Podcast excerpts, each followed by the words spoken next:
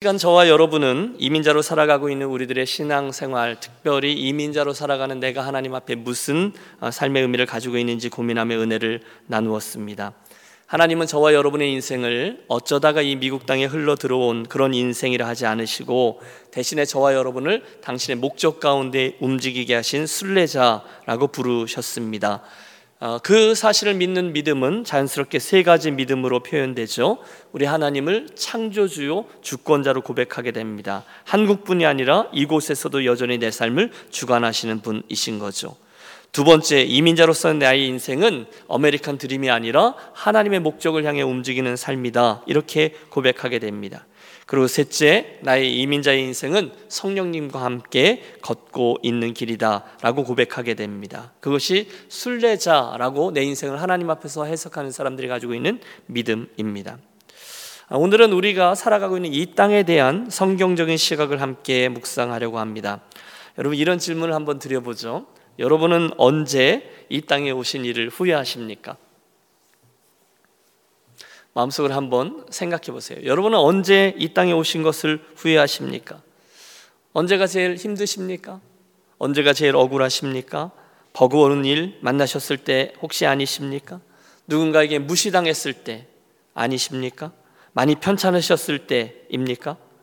어, 저에게도 몇 가지 잊혀지지 않는 장면들이 있습니다. 아, 인종차별 굉장히 기분 나쁘죠. 아, 제가 캐나다의 시골 학교에 있었는데요. 저희 옆집에 살았던 몇몇 학생들, 특별히 그의 부인들이 그랬습니다. 아, 전형적인 시골 그리고 백인들인데요. 사람이 있는데도 투명인간 취급을 하고 냉소적인 태도로 어, 저에게 일관하던 모습을 절대로 잊을 수 없습니다. 말을 시켜도 대답도 잘 안 하고 막 그렇습니다.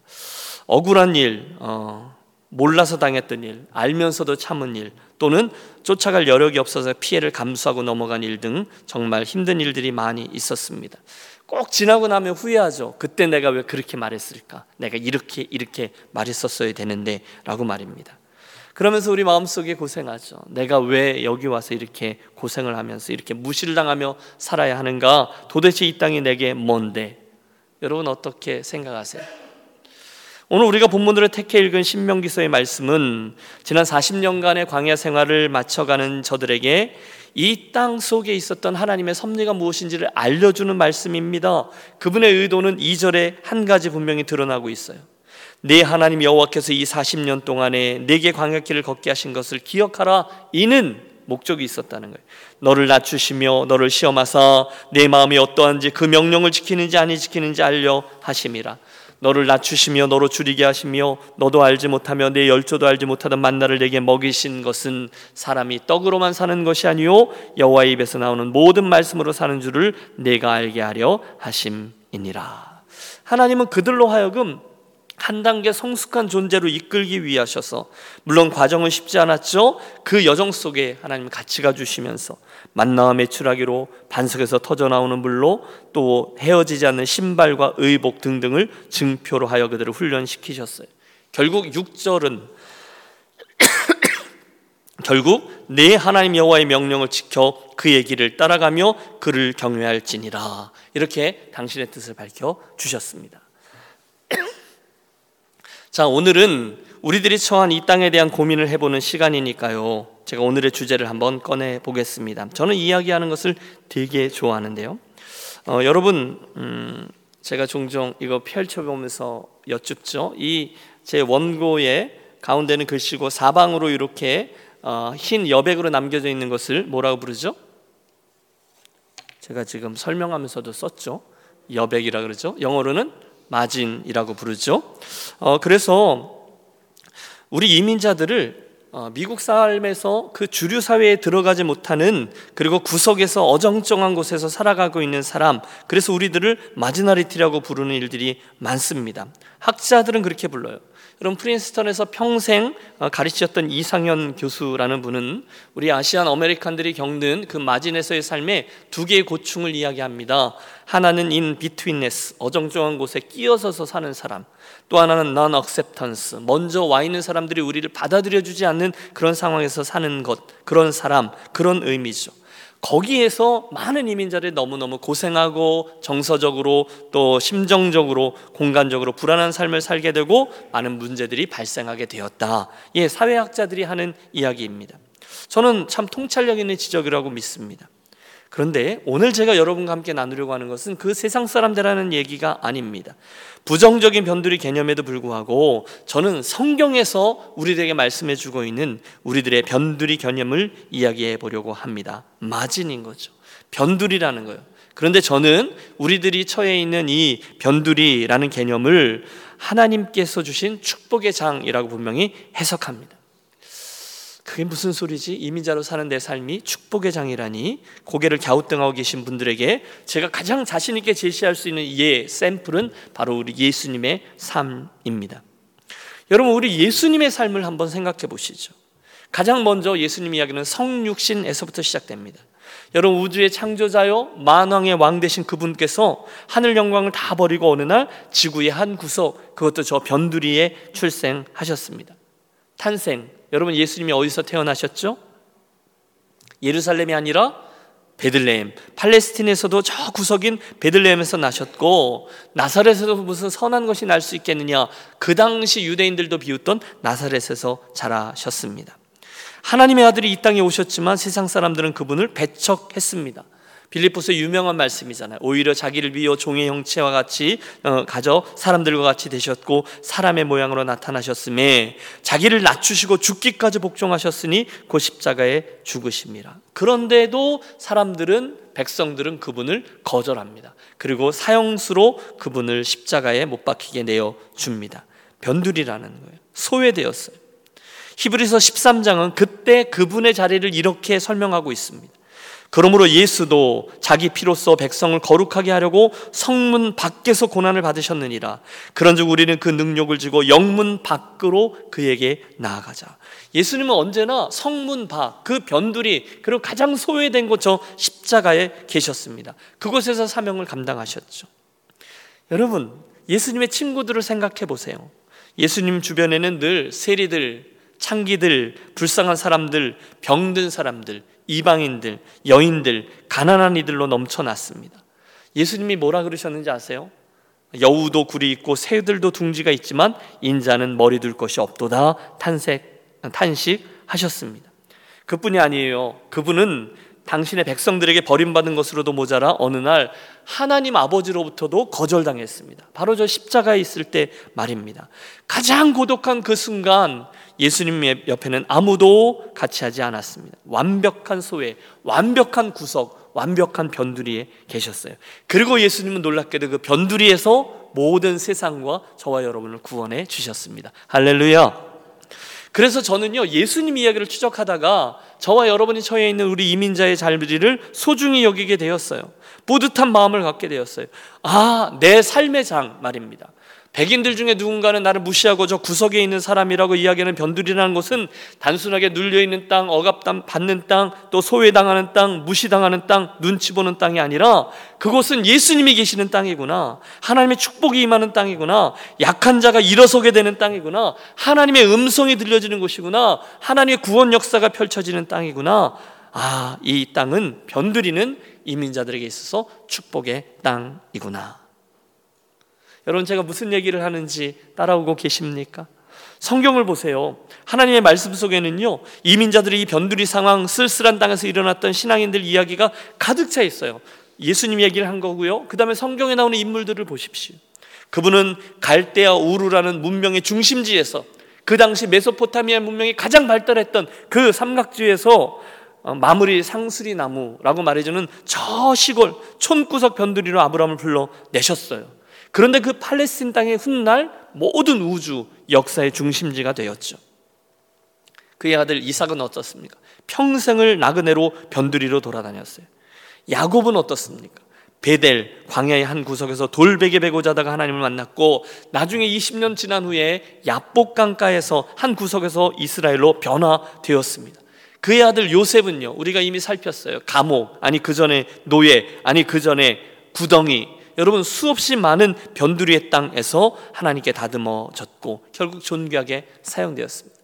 오늘 우리가 후반부에서 모세 이야기를 더 할 건데요. 모세는요, 변두리의 땅, 저 호렙산 기슭의 어딘가에 있던 광야의 한 구석에서 하나님에게 부르심을 받습니다. 여러분, 오늘 우리가 함께 읽었던 그 40년의 시간 말입니다. 이스라엘 백성들이 하나님의 백성으로 다듬어진 곳은 당시 세계의 역사를 좌지우지하던 애굽 땅이 아니라 광야의 이름 없는 미디안 광야, 신광야 그런 광야였어요. 변두리였다는 거예요. 그곳에서 그들이 하나님의 백성으로 거듭나게 되었다는 거죠. 여러분, 이런 이야기는 성경 속에 끝이 없습니다. 사사들 중에서도요, 변두리 출신들이 많아요. 오른손을 못 쓰던 사람 에훗 성경은 그렇게 이야기하고 있어요. 히브리어는 그렇게 표현되어 있어요. 그는 핸디캡이었을 확률이 높습니다. 다시 말하면 그는 이스라엘 사회에서 구석에 있었던 사람이에요. 사람 취급 못 받던 여자 출신 어? 여자 사사 드보라 길거리의 불황아 좀 더 정확히 말하면 서자 출신이었고 변두리에 있었던 조폭 어? 출신이었던 그 입다 등등 하나님은 그 변두리의 사람들을 부르셔서 당신의 역사를 진행해 나가셨어요. 여러분 우리가 다윗 왕, 다윗 왕 하지만 다윗도 처음에는요 그의 아버지조차 외면했던 레프트 오버였어요. 하카톤이라고 하죠. 말재가 하나 남았는데 들에서 양을 치나이다. 보여줄 생각조차 하지 않던 별 볼 일 없는 사람이었습니다. 그런데 결국 하나님은 그를 들으셔서 이스라엘의 굳건한 한 왕국을 세우시죠. 우리 지난주에 말씀 나눴잖아요. 포로기의 이스라엘 백성들. 바빌론 강가로 끌려갔던 그 땅에서 그곳에서 하나님의 음성을 듣고 하나님의 일을 만방에 드러내는 일들에 사용되었습니다. 예수님 이야기는 좀 전에 드렸고요. 예수님의 제자들 열두 사도 한 명도 예외 없이 벽 안에 사투리를 쓰던 시골 사람들이었습니다. 단 한 명도 예루살렘의 학사 출신이 아니었어요. 세례 요한은 어디에 있었습니까? 빈들에 있었습니다. 그곳에서 수많은 회심자를 얻습니다. cross cultural mission이라고 하나님이 당신의 새로운 역사를 시작한 곳은 이디오피아 내시의 마차에서 일어난 빌립의 전도에서부터였습니다. 사도 바울, 세계 선교의 초석을 이룬 어마어마한 역사를 놓았던 사도 바울의 부르심은 어디입니까? 저 다메섹으로 가던 어딘지 모르는 광야의 한 길 위에서였습니다.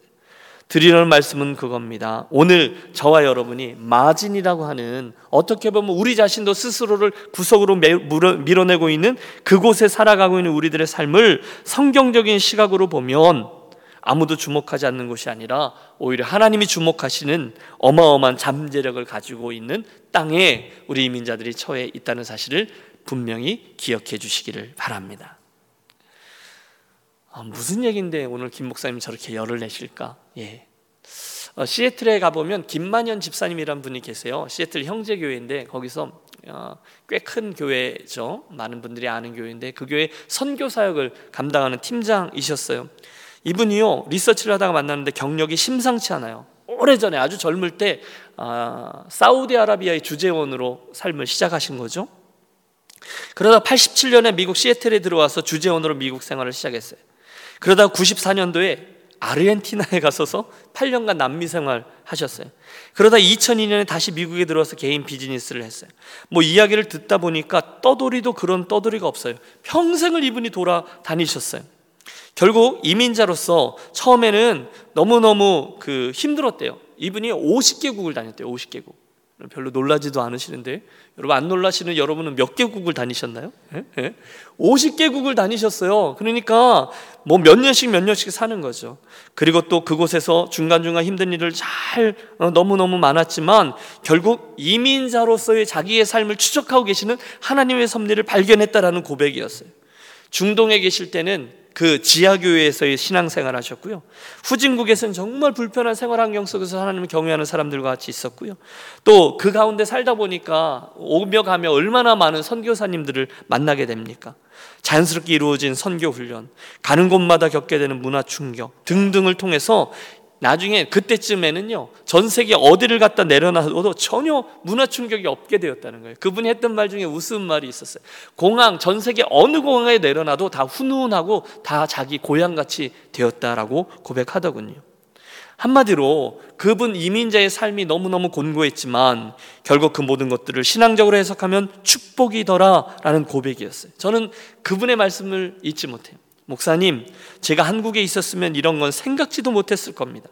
그런데 이렇게 살다 보니 처음에는 잘 몰랐지만 시간이 지나면서 하나님이 왜 나를 여기다 보냈나라는 질문에 신앙적인 해답만 남게 되었습니다. 오늘 본문에 그런 말씀이 있죠. 이는 너를 낮추시며 너를 시험하사 내 마음이 어떠한지 내 그 명령을 지키는지 아니 지키는지 알려 하심이라. 하나님의 의도는 분명합니다. 저가 그곳에서 하나님의 사람으로 살아가느냐 아니냐 여기에 관심이 있었다는 거예요. 예, 그래서 설명드린 바로 이런 이유로 우리가 예수님의 후예요, 성경 속에 나오는 수많은 믿음의 선진들의 후예로 우리가 이 땅에서 변두리에 살고 있는 삶이 축복의 자리에 살아가는 삶이다. 우리 이런 해석이 가능하더라는 거죠. 오늘도 그게 무슨 의미가 있는지, 왜 그런 것이 성립되는지 세 가지로 한번 생각해 봅니다. 첫째, 여러분 제가 성경을 아전 인수격으로 어, 해석하는 것이 아니에요. 여러분과 함께 우리 이민자의 눈으로 성경을 읽다 보면 전혀 보지 못했던 바로 이 부분들이 보이는 거죠. 첫째, 이민자들이 있는 이 변두리라는 곳이요. 구석이라는 거 말이에요. 광야라는 곳 말입니다. 노회어라는 그 곳은 소명이 주어지는 땅이기 때문에 축복의 땅이라는 거예요. 따라해 주세요. 소명이 주어지는 땅. 소명이 주어지는 땅. 여러분 잘 보세요. 아브라함은요 하나님으로 인해서 변두리의 땅 갈대어 우르에서 그 변두리의 땅으로 불러내셨어요. 야곱이 하나님의 처음 부르심을 만난 것도 광야의 변두리였습니다. 모세가 소명을 받은 것도 호렙산 구석이라는 변두리였고요. 모세가 위대해진 것은요 중앙에서의 삶, 애굽의 궁정에서의 삶을 포기하고 하나님과 이스라엘 백성들을 선택했기 때문이었습니다. 기드온과 입다사사도 변두리에서 부르심을 입었어요. 선지자들도 변두리 땅에서 소명을 받고 사명을 감당합니다. 여러분 요나 선지자가 어디서 새로워졌죠?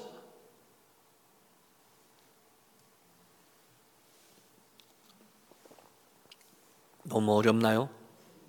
요나 선지자가 어디서 새로워지죠? 물고기 뱃속입니다. 어딘지 알 수 없는 저 밑바닥 어딘가입니다. 어, 저와 여러분은 이 미국이라는 나라에서 우리가 변두리 땅에 사는 거라서 우리가 한국 사람이니까 뭐 마이너리티니까라고 소극적이지 말고 하나님께서 이 땅을 어떻게 바라보시는지를 분명히 직시해야 될 필요가 있습니다. 실제로 여러분 성경에 보면 수많은 사람들이 변두리에서 하나님의 부르심을 입었어요. 아니 멀리 갈 것도 없어요. 어, 우리 교회도 이민자의 자리에서 소명을 받고 특별히 이민자의 자리였기 때문에 여기서 부르심을 입은 분들이 여럿 있어요. 여러분 지금 우리 인도 땅에 나가 있는 우리 이승용 선교사님 가정은 평범한 이민자였어요. 평범하다라는 말을 뭐 긍정적으로 쓰는 거죠. 우리와 똑같은 어, 우리 교회 집사님들이셨어요. 너무너무 신실하게 섬기셨다라고 말씀들 하시더라고요. 그러다 어느 날 이들이 그 자리에서 하나님의 부르심을 입고 뭐 신학교 가고 헌신하고 선교사로 돼서 그 먼 곳에 가서 지금도 충성스럽게 섬기고 있습니다. 또 생리 선교사님 우리 이엠 패스터였던 분 그 두 내에도 다 이민 2세였잖아요. 그런데 어느 날 이곳에서 하나님의 소명을 입고 그 땅으로 향했습니다. 여러분 소명 그러면 출애굽기 3장에 있는 그 모세의 부르심 이야기를 빼놓을 수 없죠. 모세가 미디안 강야 그 호렙산 어딘가에 있을 때 변들이죠. 하나님이 떨기나무 가운데 임하시고 그곳에 불을 붙이십니다. 그리고 모세를 부르시죠. 모세야, 모세야, 내가 여기 있나이다. 여러분 순간 모세가 처해 왔던 그 땅에 엄청난 의미가 주어집니다. 하나님께서 모세를 부르시죠. 내가 애굽에 있는 내 백성의 고통을 정령히 보고 내가 그들의 부르짖음을 들었는데 이제 내가 너로 하여금 그 땅으로 가서 그들을 이 땅으로 나의 땅으로 인도하여 내려 하노라. 하나님이 모세를 추적하시다가 그를 불러내세요. 어디에서요? 호랩산 기슭에 지금 우리가 지도를 갖다 놓으면 어딘지도 모르는 그 노회어의 어느 기슭에서입니다. 여러분 하나님은요 분명한 이유가 있어서 모세로 하여금 40년간 그 땅에 그렇게 조용한 모습으로 있게 두셨다는 거예요. 그리고는 당신의 때가 되어 그에게 소명을 주십니다. 여러분 그 땅이 특별한 땅이었기 때문에 그 땅에 하나님이 임하셨을까요? 어떻게 생각하세요? 저는 아니라고 봅니다. 그 땅은요, 모세가 그냥 40년 동안 왔다 갔다 하던 그 평범한 땅이에요. 그 광야에 어디였어요? 그런데 그곳이 엄청난 축복의 땅입니다. 왜? 하나님의 부르심이 있었으니까. 우리 지난 앞 시간에 살폈어요. 야곱이 하나님을 만나고 하나님의 부르심, 신앙적인 결단을 했던 곳이 어디입니까? 베델이라고 하지만 사실은 브루스라고도 하죠. 그 땅이 그 당시는 베델도 아니었어요. 그냥 광야의 어딘가였습니다. 돌베개 베고 잠자던 곳 그곳입니다. 그가 아버지와 형을 속이고 도망자가 돼서 외로움과 두려움에 떨며 잠을 청하던 그 구석 여러분의 삶에도 그런 부분들이 있을 거예요. 그때 처음 이민 왔을 때, 갈 곳 없을 때, 할 것 없을 때, 배고픈 그 시절에 그곳에서 두려움 속에 내가 어떻게 할까 하고 있던 그 자리가 하나님의 부르심이 있었던 땅이었다는 거예요. 오늘 모세의 부르심도 공주의 아들로 있었던 이집트의 왕궁이 아니라 미디안 광야의 한 구석입니다. 앞서 제가 쭉 말씀드렸던 사사 에훗, 기드온, 드보라, 입다 모두 다 변두리에서 부르심을 입습니다. 선지자들도 그랬어요. 여러분 지난주 우리가 포로기에 있었던 예레미야 선자의 말씀 기억하시죠? 내가 사로잡혀 가게 한 그 땅에서 그 땅을 위해 기도하라라고 말씀하셨죠. 그 변두리의 땅에 그들에게 하나님 말씀이 임한 겁니다. 이곳에 내가 너희들에게 소망을 둔다. 너희들을 회복시키리라. 다니엘, 에스더, 느헤미야, 에스라 등등 위대한 인물들도 변두리의 자리에서 하나님의 소명을 입습니다. 그래서 여러분 요즘 구약 성경 읽으시잖아요. 이민자의 눈으로 성경을 읽어 내려가 보면 오늘 내가 살아가고 있는 이민자의 땅이라는 것이 어마어마한 축복의 자리입니다. 왜냐하면 이곳에서 하나님 부르셨기 때문에 그래요. 여러분 예수를 이곳에서 믿으신 분들 계시죠. 소명의 자리입니다. 야곱은요 부르심을 받는 그 순간 그 광야의 변두리를 보라 이곳은 하나님의 전이요 하늘의 문이로다 하고 성별합니다. 축복의 장이라는 거예요. 아무리 후미진 곳이라 할지라도 아무리 의미 없는 곳이라 할지라도 하나님의 임재가 있으면 그곳이 축복의 장, 부르심의 장인 줄로 믿습니다. 그러므로 여러분 캘리포니아에서 사는 이 삶에 대해서 도대체 내가 여기서 뭐 하고 있는 거야? 도대체 하나님 나를 여기 왜 보내신 거야? 자문하십니까? 그렇다면 여러분 이 부분을 사모하면서 성경을 다시 읽어보세요. 내가 돌이켜 가서 이 큰 광경을 보리나 하나님의 부르심이 있는 거예요. 그 변두리 땅에서 하나님이 나를 무엇을 위한 부르심인지를 분명히 자각하면 이것은 축복의 땅이라는 거죠. 두 번째, 여러분 우리가 이민자로 살아가고 있는 이 땅이 복된 이유는요. 이 변두리 땅이 하나님이 우리를 훈련시키는 땅이기 때문에 그렇습니다.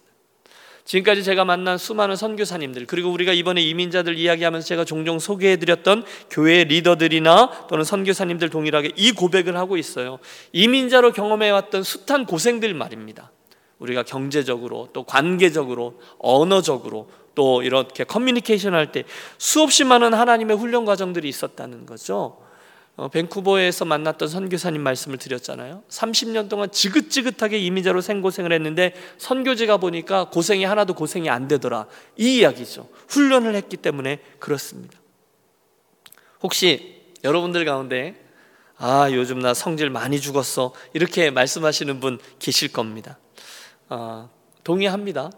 한국에 계셨으면 아마 몇 번씩 뒤집으셨을 만한 분들이지만 잘 참게 되었습니다. 인격적으로 훈련이 되신 거죠.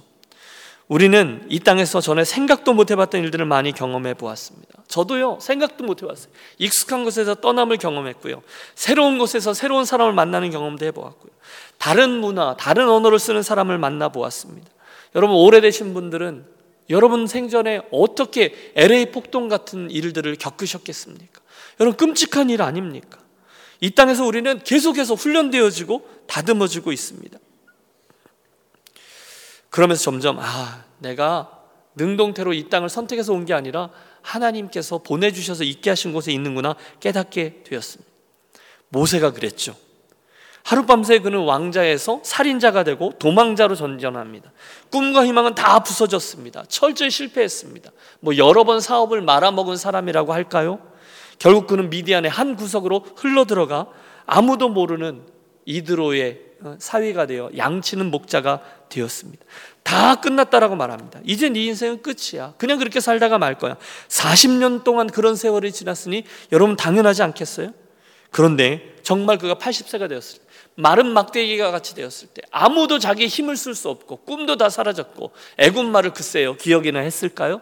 오히려 그 투박한 미디안 사투리가 입에서 나오고 몸에서는 풀풀 어, 양그 짐승 냄새가 나고 그러던 저에게 하나님께서 나타나셨어요.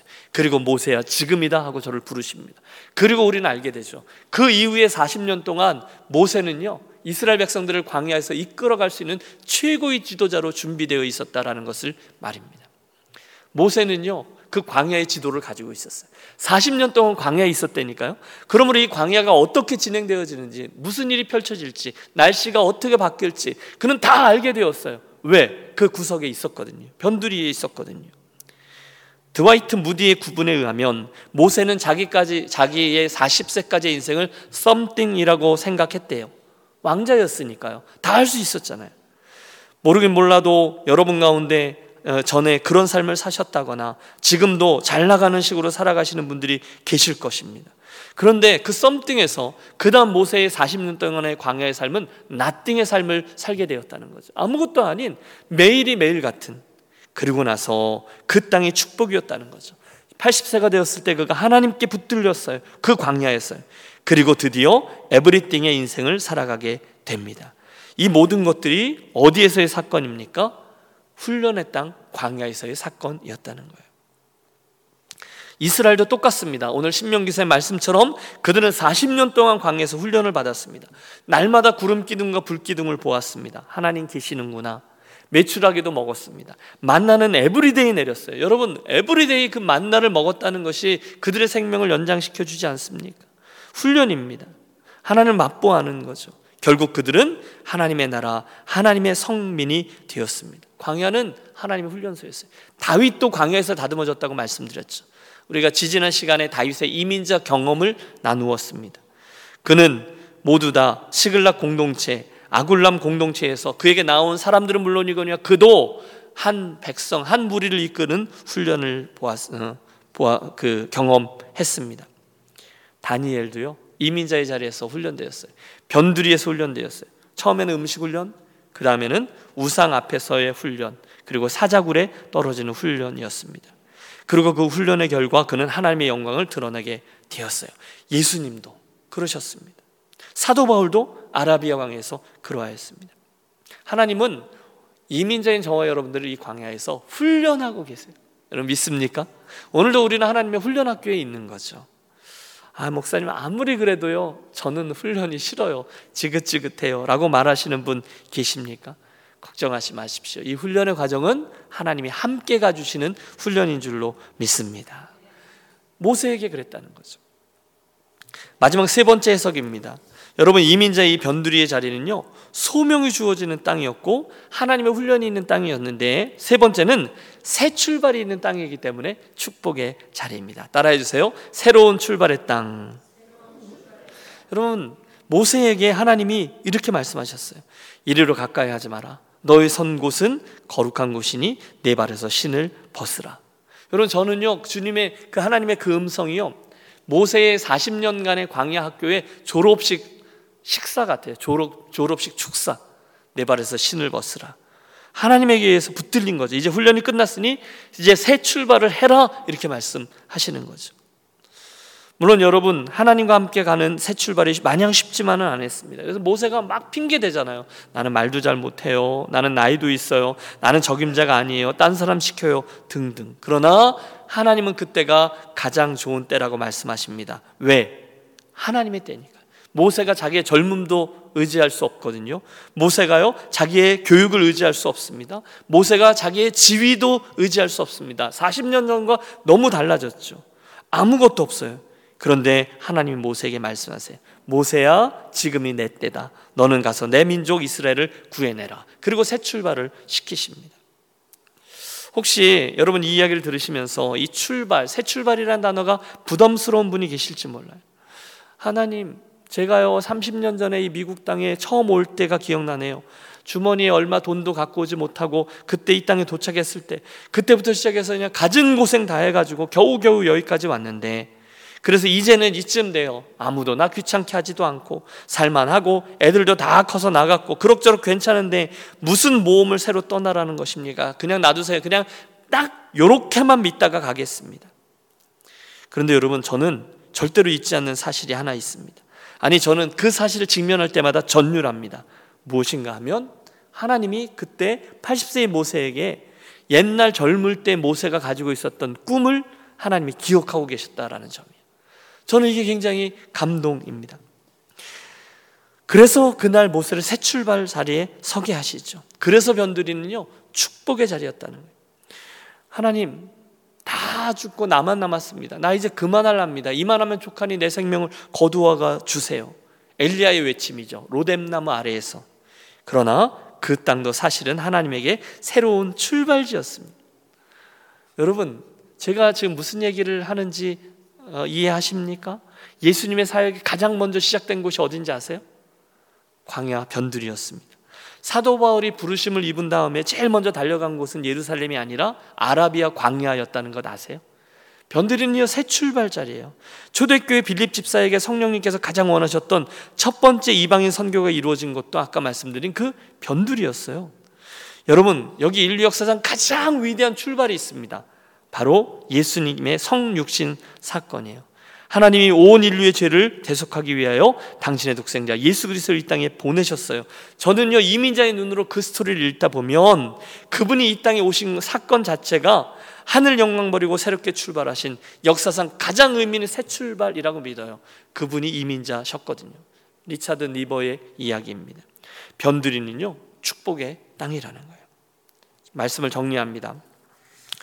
오늘 저와 여러분이 처한 이 이민자의 삶을 이미 우리가 온몸으로 살아오셨어요. 그리고 오늘도 통과하고 계세요.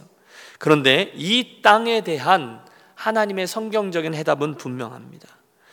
어, 이 땅은 우리들이 이민자로 살아가고 있는 이 변두리의 땅은요 가나안 정탐꾼들이 믿음 없이 고백하던 거민을 삼키는 땅 그런 땅이 아닙니다. 대신에 하나님의 말씀이 우리들에게 가르쳐 줍니다. 우리들이 살아가고 있는 이 이민자의 땅은 하나님 그분 때문에 축복의 땅이에요. 왜? 하나님의 소명이 주어지거든요. 왜? 그것은 하나님의 훈련이 있거든요. 왜? 그곳에는 하나님 주신 새로운 출발이 있기 때문에 그렇습니다. 함께 해보실까요? 이 땅은 소명이 있는 땅입니다. 이 땅은 훈련이 있는 땅입니다. 그리고 이 땅은 새 출발의 땅입니다. 예. 여러분 오늘 이야기의 포인트는 그것입니다. 그러므로 아유 힘들어 이 땅 내가 왜 이민자가 돼가지고 내가 왜 이런 곳에서가 아니죠. 저와 여러분이 성경을 이민자의 눈으로 읽다 보면 아 하나님께서 우리를 이 땅에 이 변두리에 두신 것은 이러한 의미가 있구나. 여러분 그렇게 깨달음으로 이 세 가지 정체성을 분명해지기 때문에 오히려 우리로 있게 하신 이 땅을 사랑하고 이 땅에서 힘있게 이민자의 삶을 씩씩하게 걸어가는 저와 여러분이 되시기를 주의 이름으로 축원합니다. 우리 한번 기도하겠습니다. 우리 이민자들의 삶을 여기까지 인도해 주신 하나님 아버지 사랑하는 유년 가족들의 백성들 한분한 분의 눈을 밝혀 주셔서 오늘 우리로 하여금 있게 하신 이 땅을 부정적으로 바라보며 수동적으로만 반응하는 우리 되지 않게 해 주시고 오히려 하나님의 말씀이 일러 주시는 대로 이 땅을 이 변두리의 상황을 믿음으로 보며 하나님의 부르심이 주어지는 땅이요. 오늘 하나님 나와 함께 하시면서 훈련이 진행되어지는 땅이며 하나님과 함께 하나님 사인이 있으면 새롭게 출발하는 땅으로 바라보고 힘없고 적극적으로 이 땅의 삶을 감당하며 나가는 우리 모든 유년 성도들만 되게 해 주시옵소서. 귀하신 주 예수 그리스도 이름으로 기도하옵나이다. 아멘. 오늘 우리가 이 말씀을 좀 묵상하며 어, 개인적으로 좀 기도하려고 하는데요. 391장 어, 오 놀라운 구세주 예수 내주 한번 찬송하고 개인적으로 기도하려고 합니다. 오늘 저와 여러분이 통과하고 있는 이 땅을 이렇게 고백하며 우리 함께 찬송하겠습니다.